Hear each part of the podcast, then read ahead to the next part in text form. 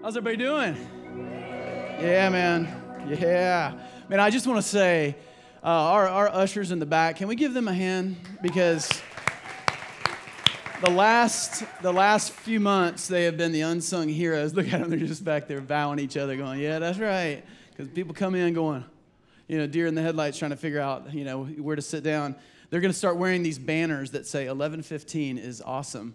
Um, and, and, we are working through uh, some of the parking stuff at 1115. Our team has come up with some great stuff you'll hear in the next couple of weeks about places to park, ways to park, and ways to get here at uh, our 1115 gatherings. In fact, there was people that kind of used some of those strategies in the last couple of weeks and said, hey, they actually worked. We found some, some little slotted spots and we walked, we dropped people off, and and it worked out. So all right, well, if you got your Bible, uh, if you could turn me to Nehemiah chapter 5. Who's been enjoying the Come and Listen series? It's been good. I really, you know, it's we, we thought about, you know, do we keep doing this thing? And the train started back in 2014, and we've made it all the way up to Nehemiah. We've been going through the entire narrative arc of Scripture, um, and we move in and out of the series. So if you've not been with us, that's kind of the way it works. And we've just jumped back in. Um, last year, I think it was, we were uh, in Ezra, and now we're in Nehemiah. And again, we'll bounce back out of this. We probably won't finish all of Nehemiah before we jump out of it and move on uh, into our summer series. But uh, it's been awesome. I love, I love digging into the narrative arc of Scripture and seeing these individual stories of God's faithfulness. But then we step out of that and we see that every page whispers His name. Everything leads to the death, burial, and resurrection of Jesus, who we sang about this morning. That's what our church is about. That's why God has us here, is to carry the name of Jesus here, there, and everywhere. Um, but I was thinking about, as I was digging into this passage, it, I'll tell you what, today is very, it felt very personal as I read some things and as God kind of pulled out where we're headed, because it's probably not the typical, when people read Nehemiah chapter 5, it's often uh, about um, our duty as family members, as human beings, um, that we, we carry, uh, we're image bearers of God Himself, to uh, take care of the poor, to those of us who are fortunate to make sure that we extend, that we don't abuse or leverage our position, our power, our wealth, um, and extract even more uh, from people that are less fortunate. And that is definitely a powerful way uh, to look at this passage. But sitting right in the middle of the passage was something that brought some deep conviction for me because it's an area I think um, God is working on and I've struggled through um, probably my entire life, uh, just in, in terms of personality. Uh, and just to give you an example, a few years ago, actually, it was, it was quite a few years ago, Ella was pretty small. When we moved here in 2010, uh, we immediately started like surfing horribly. Um, and my, my kids learned really quick and got really good, but I kind of went at it and, and was, was committed. and a few years after we were here, uh, actually brave enough to surf the south side of the pier, which a, uh, a, uh, a, lot of our people are actually down there right now. I think the ESA All Stars are happening, and we've got um, uh, several people from Ocean City Church that are in the finals, which is pretty awesome. But I was on the south side of the pier surfing with Ella and a bunch of other families. Uh, it was kind of a mellow day, clean waves. You know, it wasn't one of those aggressive days at the pier. And if you've been around here or you, are in the surfing community, you know there's kind of this age old thing. Wherever there's a pier and there's a surf break, there's this kind of battle between fishermen and surfers. Like, don't get too close to the pier uh, because you're, you know, you're grabbing my line and the surfers are like well that's where the best break is and where the sandbars are so there's kind of this tension it's not always that bad here and it hasn't been bad since the pier's kind of back in position but back then it was a little worse. Like there was tons of fishermen. The pier was a little lower. The good fishing spots were right in the in the breaks where the surfers like to surf. But we were pre- pretty good ways off. And I saw one guy up there just getting super irritated uh, with surfers, with families, with everybody kind of sitting there getting ready to get into waves. And I'm just sitting out there with Ellen. Ella's young. I mean, she's probably seven, eight years old. And one of, the guy just finally hauls off and just slings his weight as close as he could to where the, the, group, uh, the group of us was. And I don't know if y'all know those fishing weights, like lead, big, fat, you know, like triangular weights, just comes in and probably a foot and a half away from Ella's head as she's paddling. Now, I don't want to tell you what went on inside of me um, at that point. And again, I'm, I'm not a big guy. I'm not like, you know, I'm not, and I'm not, I'm not that aggressive, but I'll tell you what, you, you come close to my kids, I'll take the boots to you. I don't care if you've done CrossFit your whole life. I will take you down. Like it will not, there's nothing that you could do. It will just be all adrenaline and it will be over. Now, I let that moment kind of take me, and I and what was funny is I kind of bottled it for a second, and then it just started building inside of me. And Ella didn't even know, and I don't know that she knows to this day because I did not want her to know. I just rode a wave in, I hit the beach, and I started that mental process like, I think I'm gonna murder that man.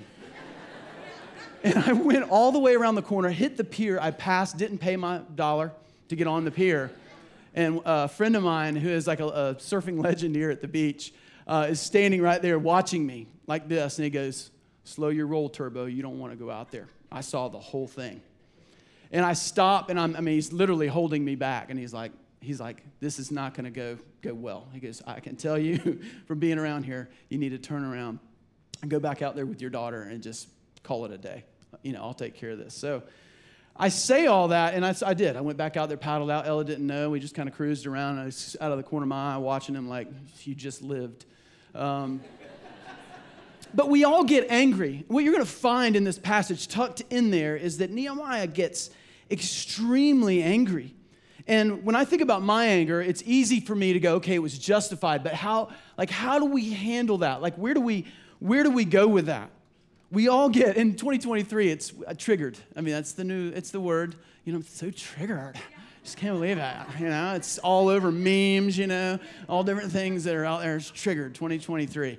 Um, and you know you're going through all the stuff and what, what is it that triggers what are your triggers I, that's mine you know I, when i grew up this happened and now when you do that um, it's a real thing so i was reading in psychology today you know as we as we dig in in this passage it's amazing that humans are humans you look at an ancient text and you see human beings doing human things and it, it is so relative god knew god knew as as Nehemiah is journaling, he had no idea this was going to be a part of the sacred text, the God breathed text, that God would use him by the power of the Holy Spirit to give us wisdom. But you see it right here in the center of this passage. But as I was thinking about out anger, I was, I, I was looking at the, just the, like, I think we always think of it as a negative thing.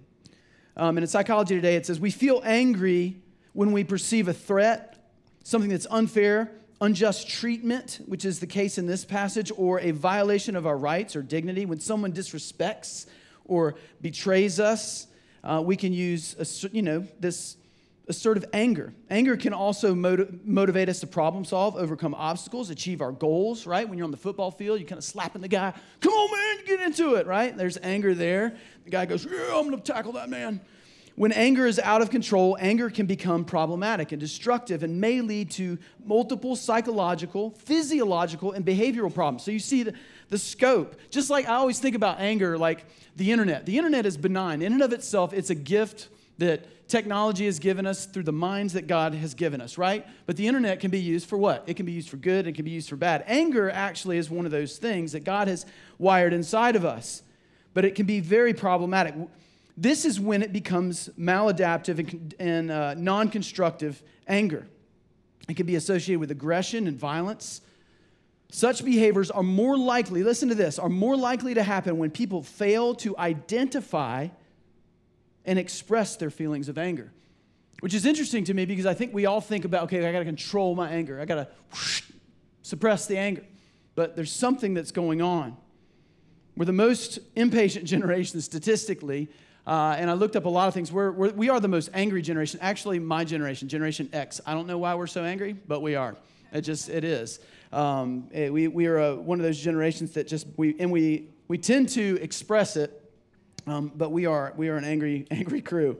Um, but as you, as you look at this, I, I want to ask this question as we dig into this passage. How do we move from reacting in our anger and stress to responding to our anger and stress? So let's look at what Nehemiah does. I think it's amazing uh, to find this in Scripture. If you've got your Bible, in Nehemiah chapter 5, it says, Now the men and their wives raised a great outcry against their fellow Jews. Some were saying, We and our sons and daughters are numerous. In order for us to eat and stay alive, we must get grain. Okay, so you, you're in Jerusalem, just to give us some context where the, the, the wall is, is trucking along. It's more than halfway done. Uh, they're kind of buttoning things up, but there's still a lot of work to be done. Uh, and if you haven't been with us in the series, you've got Nehemiah, who is you know, was the cupbearer to the king and the most powerful empire at the time, king of Persia, Artaxerxes. You can look him up in history. And cupbearer was not like a blue collar worker. This guy was an insider. This guy was a politician. This guy was close to the king. They were buddies. They had meals together. He drank the best wine. But he, his heart was broken by the power of the Holy Spirit and just by the fact that he knew that his brothers and sisters were 800 miles away in Jerusalem and they were suffering that they had no walls. And walls, we said at the very beginning of this series, were absolutely necessary. It's like, not, it's like having a city without a police force. Like it, it would be absolute chaos and anarchy. So he, with that burden on his heart, waits, prays, asks God what needs to be done, and he goes to Jerusalem. All of it gets paid for by Artaxerxes, just a miracle of God.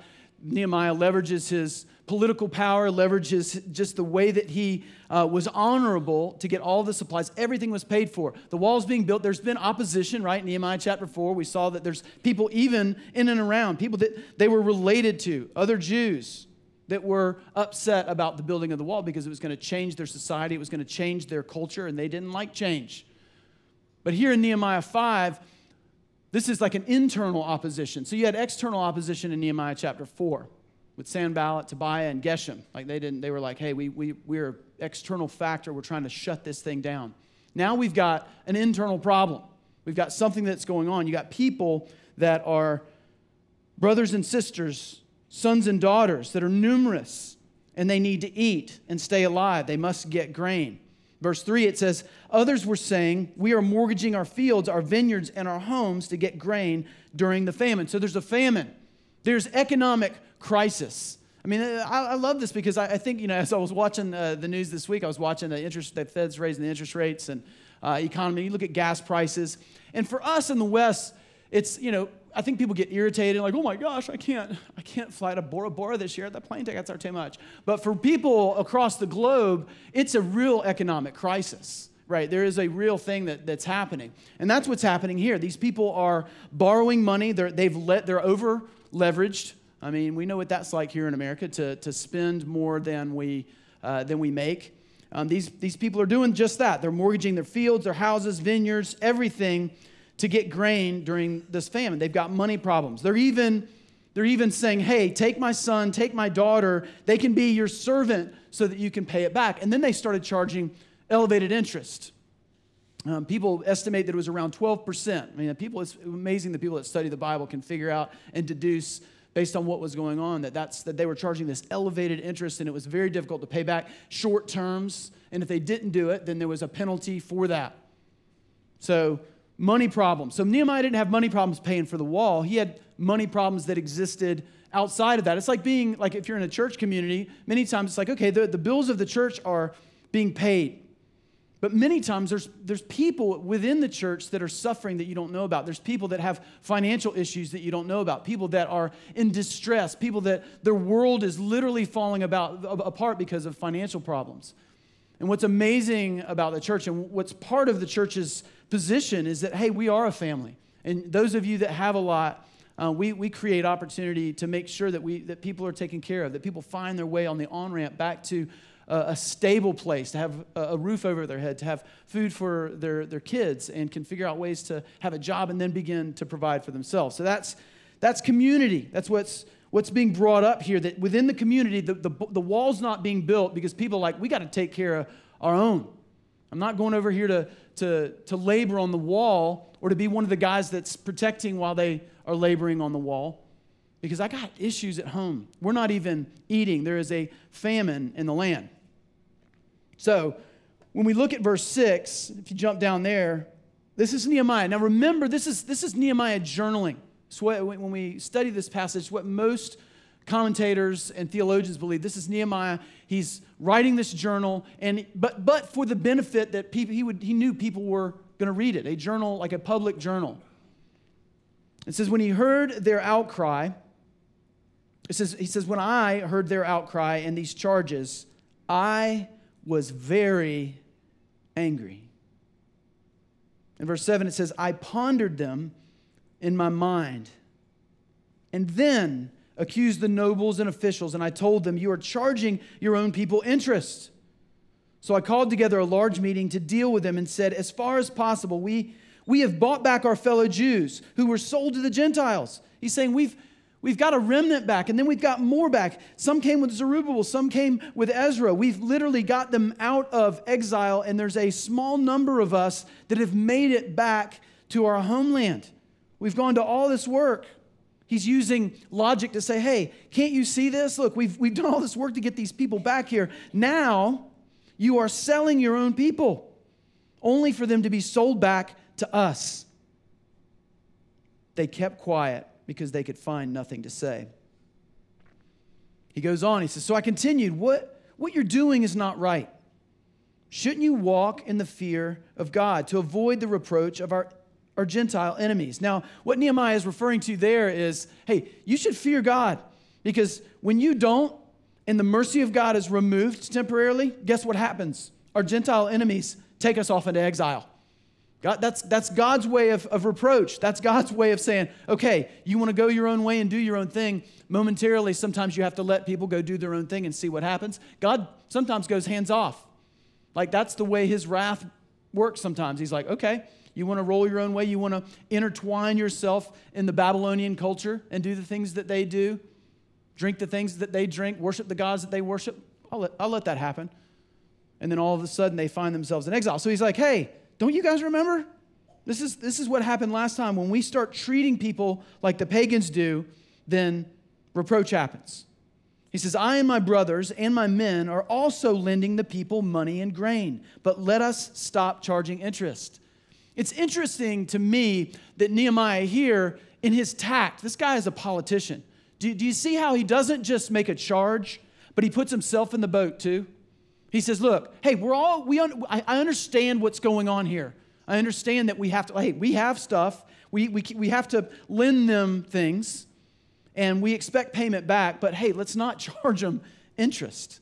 Now, jump down to 17 and we'll cap it right here and then we're going to talk for a minute. He says, Furthermore, 150 Jews and officials ate at my table. So Nehemiah's getting ready to talk about the fact that as a governor, that Artaxerxes had laws in place that some of the taxes were set aside that he would always have food, not just like food like normal people have, but like nice food because he's a governor, because he's a high ranking government official. That there'd be a tax on the people of their food, of their animals, of their stuff that would all come back to the, you know, the government building. You know, it would come back to the government households. It would come back to the nobles and to the officials, and they would have food. And they wouldn't, because they're doing the government work, they're getting something from the people. Very much like our system works. We, we get taxed so that police officers are on the street. We get taxed so that property gets taken care of. We get taxed so we take care of so the people that run the government can get paid.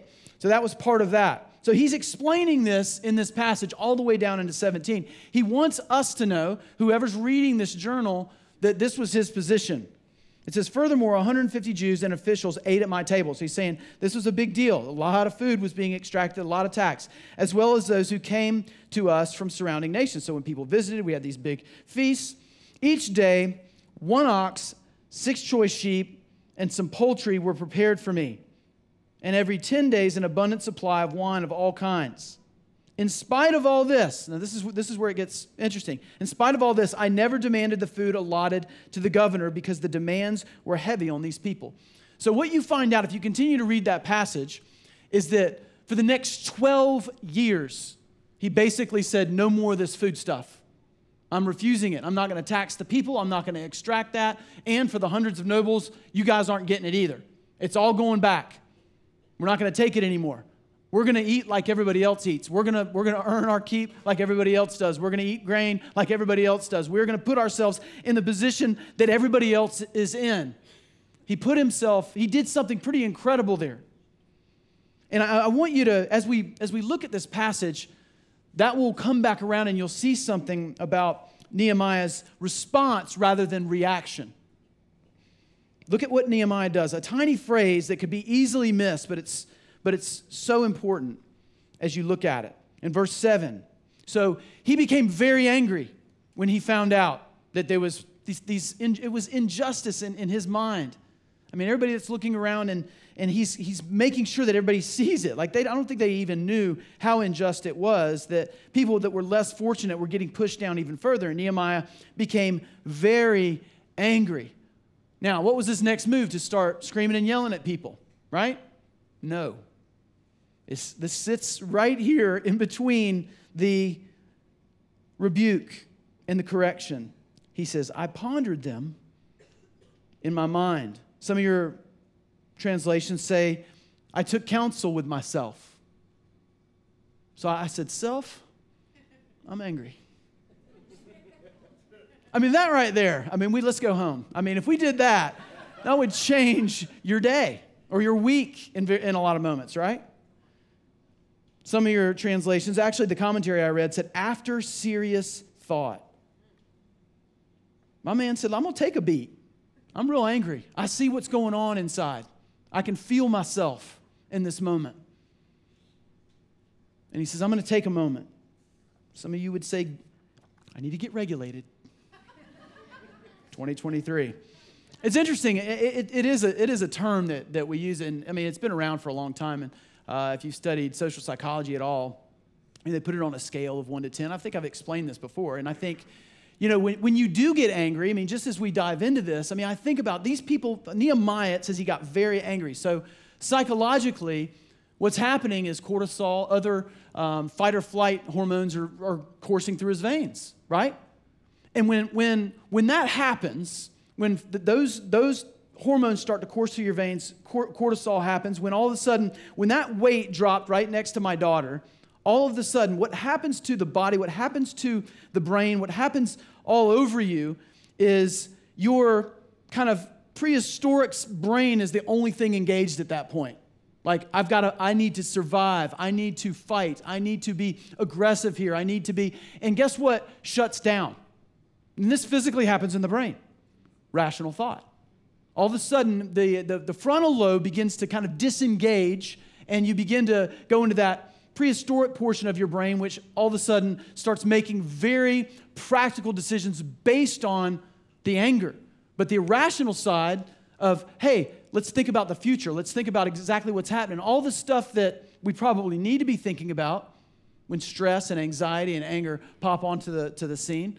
And getting regulated, all that means, been around for a long time, is like when you're at a five, you're, you're good, regulated. Everything's good. You're, you're engaging your, uh, your frontal lobe and your prefrontal cortex in a good way. You're awesome. And then you in fight or flight, you're either going to be down to the you're going to scoot down to the one, which is I'm despondent. I'm kind of you know moving away. I'm kind of I might shut down. I mean, that's some, that, that can be personality driven. Like when something bad happens or you're offended or something is creating anxiety or somebody disrespects you, you might go down to the one. That's not me. I'm going to go up to the 10. That's the angry zone. That is, I'm irrational. I'm explosive. I'm saying things that I might not mean, but I'm getting defensive. I'm, I'm moving in that direction. So, what's amazing about what's happening in this passage is right here. What does he do? He gets very angry, and then he what? He stops. He takes a beat. He says, and then I pondered this, this whole situation in my mind. I mean, I, I that right there just went boom. I'm like, okay, there's a whole nother sermon about how we minister to the poor. But oh my goodness, is there, is there an amazing place to dive in when it, when, it, when it comes to how do we how do we deal with how do we respond rather than react how, how do we respond rather than react and i want us to see four ways that we can respond rather than react and you're going to find little bits and pieces of these kind of strewn all through the passage and we'll find these all in scripture about how we take a beat, how we pause as human beings. Now, the world, like I think in, in science and when you look in social psychology circles, it's all about understanding and knowing yourself. But this passage and the Bible and Christianity is not just, it's, it's really more about not, not just knowing yourself, but knowing God and knowing the Savior, tapping into what's possible because of your relationship with God. So, number one, when we look at ways to respond rather than react, is anger awareness. Like right now, I think that's, that's where we are. We're like in that place of actually thinking about anger. Okay, anger's got some helpful things, but many times in our world, like the reason I think years ago, anger was probably a more appropriate emotion in, in, in the survival scale. But we don't live in Maslow's hierarchy of needs in the I need food, I need shelter, I need water. It's the lower order in the Maslow hierarchy of needs. We're more in the self actualization and self awareness. So we get angry when there's attacks and territorial moves against what? Our self esteem, our worthiness, how good we feel about ourselves. So we got to be aware of our anger. It says this, and he's obviously aware. Verse 6 says, When I heard the outcry and I saw what was happening in these charges, I was very angry. We're physically wired to do that, it's in our fight or flight response. But notice what Nehemiah does. I, want us to see this. He's, he's aware, obviously, he's aware of his anger because he's writing about it. Nehemiah did not repress his anger. He didn't become passive aggressive and bottle it. And then he didn't call or text a friend and start trash talking rich people. And he didn't do any of those things. He was aware of his anger and what provoked it. And he responded. Like, I think sometimes we, we, we, we think, okay, I'm, I need to bottle this. Like, our, our response, some, some of us don't even know that we do this. We take the anger, the cortisol's going those, those stress hormones and anxious hormones and anger things that are happening inside of us, that's still going, but we're like, I got it. That's going somewhere, right? It's, we're, we're bottling that up. I mean, physiologically, it can actually destroy you. I mean, if we went into and started studying science right now, we could go down the road of what that does and how distract, like cortisol going up and going down in a stressful situation, that's fine. But what happens is it gets locked in there and starts doing some things that you don't want it to do. It gets, it's, it's going to come out somewhere, and we think, let's push it down. Let's not talk about it. Let's, let's keep this, you know, out of the realm of anger. It's interesting, we, we, uh, we did this for years, and we still do it throughout the year in smaller groups, something called the Freedom Course and we talk about problem emotions. And anger is a problem emotion. Now, not always, sometimes it's an appropriate emotion, but it's definitely one of those indicators that if we're aware of it, will allow us to see what it is that we're after in a moment when we get angry. What is it that's being stole from us in, the, in that moment that made us angry? You know, is it our dignity? What injustice in the laws that we've set up for ourselves has happened? And this is when it gets tricky. This is when it gets sinful, right?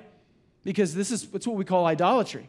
Like when somebody encroaches on our territory or gets in our business in a way that we don't want them to, all of a sudden we can become heightened because it feels like to us it's injustice, but we're not really digging down that deep. I'll read something from the Freedom Course real quick and you'll get kind of an idea. Anger. Uh, strong feelings of annoyance, displeasure, or hostility arise when I feel deprived of something crucially important to me. Anger results when I react emotionally to an injustice done to me or a violation of the laws that I've set up. Because we all have our own set of laws. We're all Pharisees in our own little religious world of these are Derek's laws and don't violate these. You better respect me. You better do things this way. Why would you do it that way? We all have our own set of laws. And it's interesting, as I've done the freedom course with guys over the years, every single time there's one or two guys that say, I don't get angry. I'm like, okay, all right. Now, again, I'm an anger person. I mean, not crazy angry. I mean, y'all gonna have this view of me like, he's wild, you know? I'm not, I mean, come on, you gotta get in the boat with me. But you get it. Like, it's like, I don't get angry. And then I'll go, well, you get irritated? Oh, yeah, I get irritated. In traffic, I wanna kill people. I'm like, okay, we're all, we're all right. you get what I mean? So, and, and that's an indication of, hey, we, we need to dig a little deeper. There needs to be a little bit more awareness of the anger because it's going to highlight something us that moves us on to the second thing when it comes to responding rather than reacting. Ask God to search your heart. In verse 7, he says, I pondered them in my mind. And he doesn't directly say it, but you, you find out later in his response that that's what he did. Like, this is how he, this is how he addressed everything in decision making. This guy was the guy that always went to God first. Everything that Dave preached was about where Nehemiah, what was his default every single time anything arose, whether he was sad, whether he was bawling and crying and emotional about distress. Where did he go? When he was pondering, he went to God with those very things. He took a time out, he waited, he took a beat. I love what Psalm 139, when I think about David, when David was in, if you read the Psalms, it gives you an amazing picture, not only of anger awareness, but what it looks like to stop internally, think about yourself, but don't stay there. I think, you know, without God and without a, relationship with Jesus, yes, people would say, well, what else, what else can I do but understand and know myself? That's not what David wanted. He wanted to know God. He wanted to be close to God. He wanted his proximity to God to be closer. He knew that in, in himself that he was going to be sinful. He knew that within himself his passions would, would overcome him. He knew that he had a sinful heart. So he, he went through these, he would openly come before God and express himself just like Nehemiah did. In verse 19 in Psalm 139, he says, If only you, God, would slay the wicked. I love that he's just like, he just goes before God and says, These people are terrible. I hate them. Away from me, you who, are, uh, you who are bloodthirsty. They speak of you with ill intent. Your adversaries misuse your name. Do I not hate those who hate you, Lord, and abhor those who are in rebellion against you? I have, I mean, I love this statement. I have nothing but hatred for them. I count them my enemies. So he's expressing, he's obviously angry. Like David had several seasons in life where people that he loved came against him people that he knew came against him. He knew what it meant to be angry. But where does he bring it? He brings it before God. But, but listen, he blows up, has his angry fit, and then listen to the transition in his words. And I, this is, this got in me this week. First time I ever thought about it in context with, I'm very angry. I need to go this, to this place. What does he say in verse 23? Search me, God, and know my heart. Test me and know my anxious thoughts. He's saying, Hey, I'm angry. Is there any sin in there in this with me? Is this, is this just them or is this me? He says, See if there's any offensive way in me and lead me in the way everlasting. He's like, Is there sin there? Am I being territorial? Like they came in and they, they were just a little too pretty, you know? And I got a little bit angry. It's that passive thing where we somebody comes in and encroaches in our territory or gets in our world or we have our own set of laws in our mind about the way life should be. And here comes the person that's just not like us, and they violated those laws. I mean, that's having roommates when you're in college. You get in there, you grew up squared away, like you grew up military family like me, and everything's like hospital corners. Your dad comes in and checks and looks at everything, and you can't even touch the windshield when you get in the car because he's gonna be like, ah, you know, and you get in a roommate was like, ah, undressing from the front door to his room, never cleaned a dish in his life. What happens? You get angry. Why? Because your laws got violated. Somebody, somebody jacked up your world. And you have to work through it. You got to say, is, is, is, there, is there wickedness? Is there something that I need to be okay that I've put at a, at a high order? And he's like, lead me. I want to know. We ask God, is this justifiable anger? Do I have all the facts? Man, I, I got so many, so many hilarious phone calls in during COVID because um, people would call and they would hear something, right? They'd say, you know, I heard at your church, y'all are doing this. And it would be completely false, you know, but they had heard and talked to somebody who talked to somebody, and then somebody posted something about something, and then this political candidate did this, and they were doing this in the city, and this is what was happening, and all that gets projected on whatever. And they would go on and on and on. I heard the church is doing this. I can't believe this is happening. It would be a long, drawn out conversation. I'd go, yeah, that's untrue. And they go, uh, Really? I heard that. Mm, you heard wrong. And they didn't have all the facts. And it, was, it just happened over and over and over again where we come to the table and we, we get heightened by information that might not be true. We watch the news and, and, and things that, things that they, they're there to elevate you because it engages you. It's what they do. News channel. I don't care what you watch, CNN, Fox, whatever you watch, they're both doing the same thing. They are engaging the brain, they're, they're, they're, they're raising your cortisol levels, they're getting you passionate about things that maybe you shouldn't be so passionate about. Maybe you should redirect that passion towards Jesus and not towards whatever it is that's going on on the TV. I mean, that's what's happening here. We got to ask God, search my heart. Is this my own sin? Is this my own insecurity? I was recently, this is so funny. I told Beth, and she's like, You know, I'm glad you see your sin so well now. Um, I was in, the, in my backyard. So I, some of you know I, I had my house renovated. It was a really wonderful gift. And I, I want you to know before I tell this story, I'm very thankful for everything they have done. Um, and HGTV, I love you, and I know you don't pay me, but I do love you despite this story. Um, so we, we, they put, uh, like, I'm a big yard guy. I like to, you know, I'm, it's, my, it's my canvas, you know, I like to paint you know, with my grass and all my stuff. You know, I like to put things in certain places and pick all the plants out. So I, it, I had a little bit of a hard time with them doing all my landscaping, just a little. And of course, I'm going to be judgmental about it. So I came in and they had put ligustrums on every, like all on the fence line. Which some of you are like, that would be amazing. That must have been really expensive. Yes, it was. But ligustrums are big and bulky. You got to cut them all the time. They're going to push the. I, okay. I didn't want the ligustrums. So I'm out in the corner of my yard and in this one spot, and I've already kind of in my mind thought, I'm going to paint it this way and put these flowers here and these here. And I started pulling plants out, you know, and going, you know. And Beth walks out, who usually trusts everything that I do when it comes to the yard, comes out and she goes, What are you doing? Is, is, do you know what you're doing? And I'm like,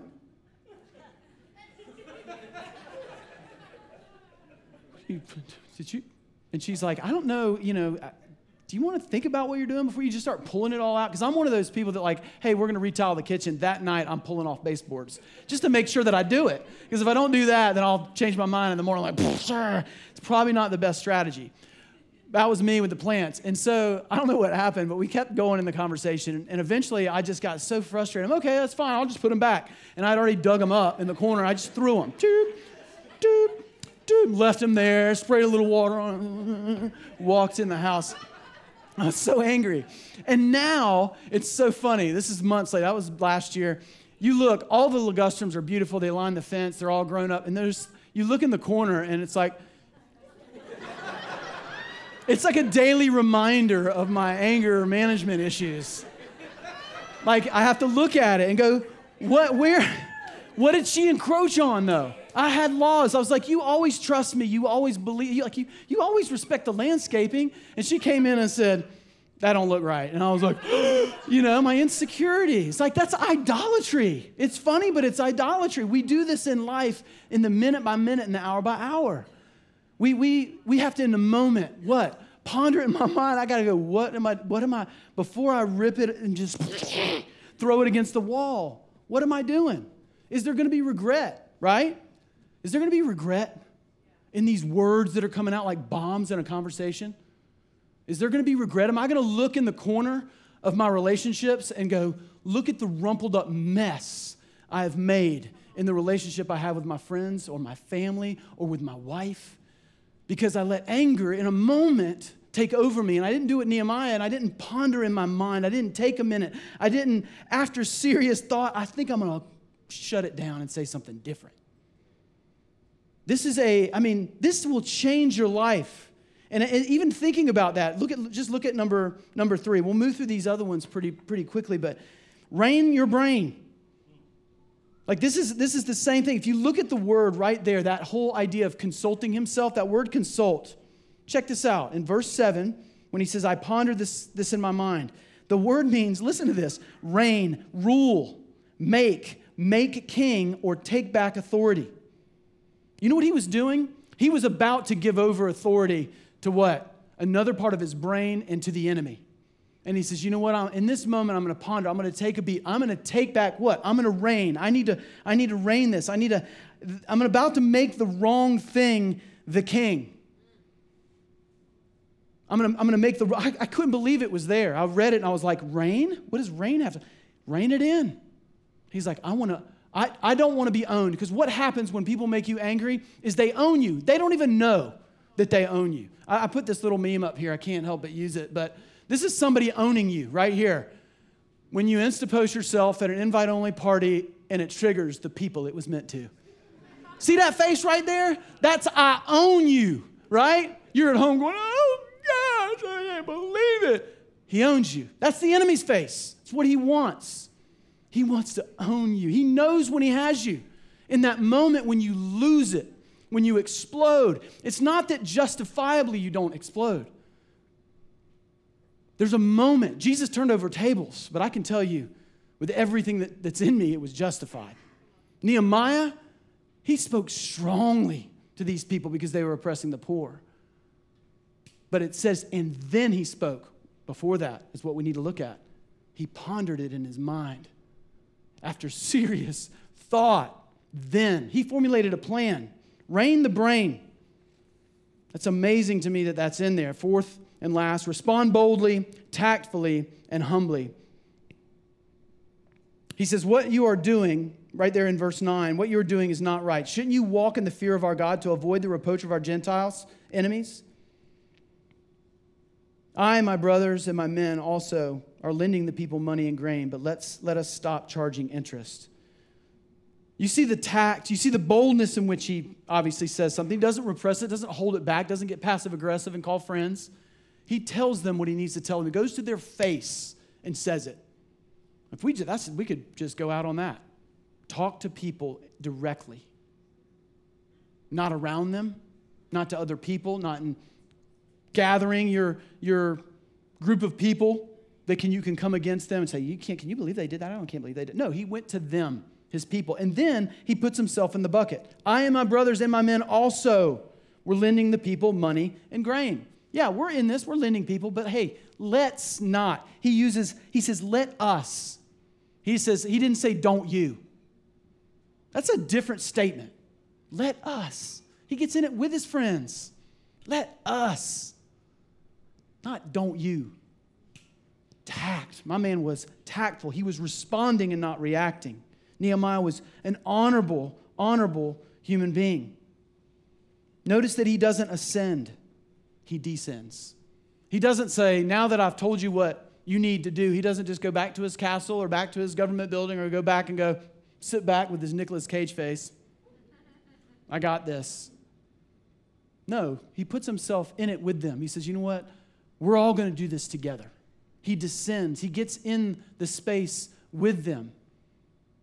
Mercifully, he gives grain back, he gives sheep back, he gives the animals back, he gives the food back, he gives the taxes back for 12 years.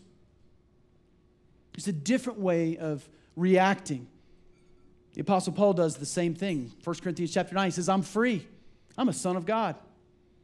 I, I am, I am an inheritor of everything that is Jesus. I'm free from any and all men. He's saying, I don't need a resume. I don't have to show you how great I am. I don't, I don't, that, I'm, that life is my past life.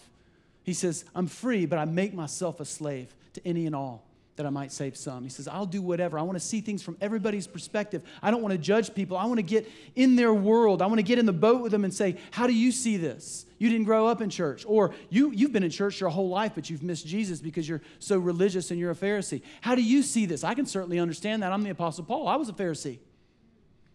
He, he wanted to see it from their perspective. He descends instead of ascends. What does that remind you of? Jesus. He set aside everything.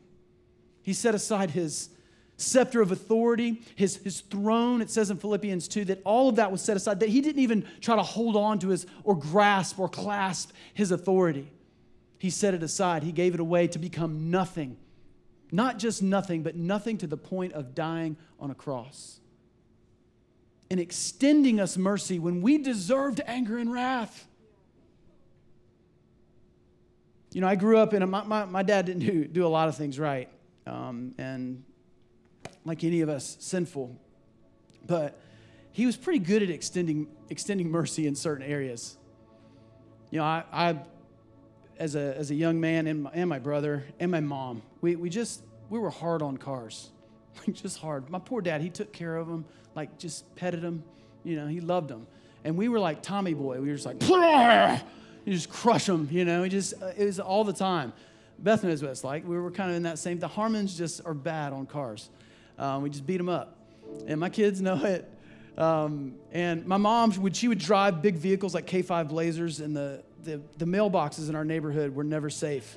Like she would just those mirrors that hang out, she just would launch them like skyrockets. We're like, woo, there goes another one, mom. She'd put a check in the mailbox and just set it on the front porch.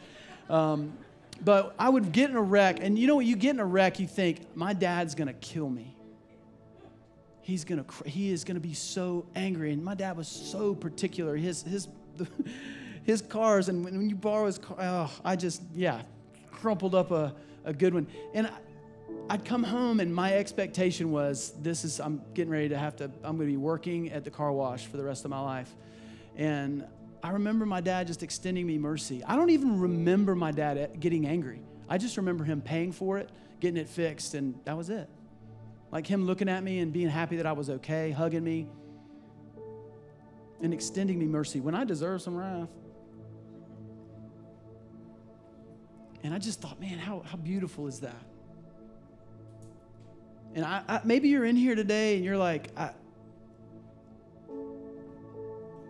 my relationship with God is, is so distant and I don't know how he feels about me. And I, I just want you to, to know this. Although you deserve wrath, all of us in the room do, he's extending you mercy today. He is extending you mercy. Every crumpled up mess that you've made, everything that you've crushed, the anger is not coming towards you. In fact, Jesus came down to earth to get in the mess with you. He wasn't sinful, but he took on your sin.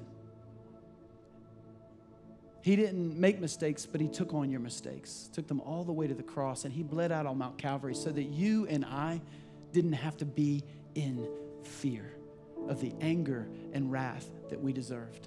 He took it all, every bit of it, and he did it for you. Let's.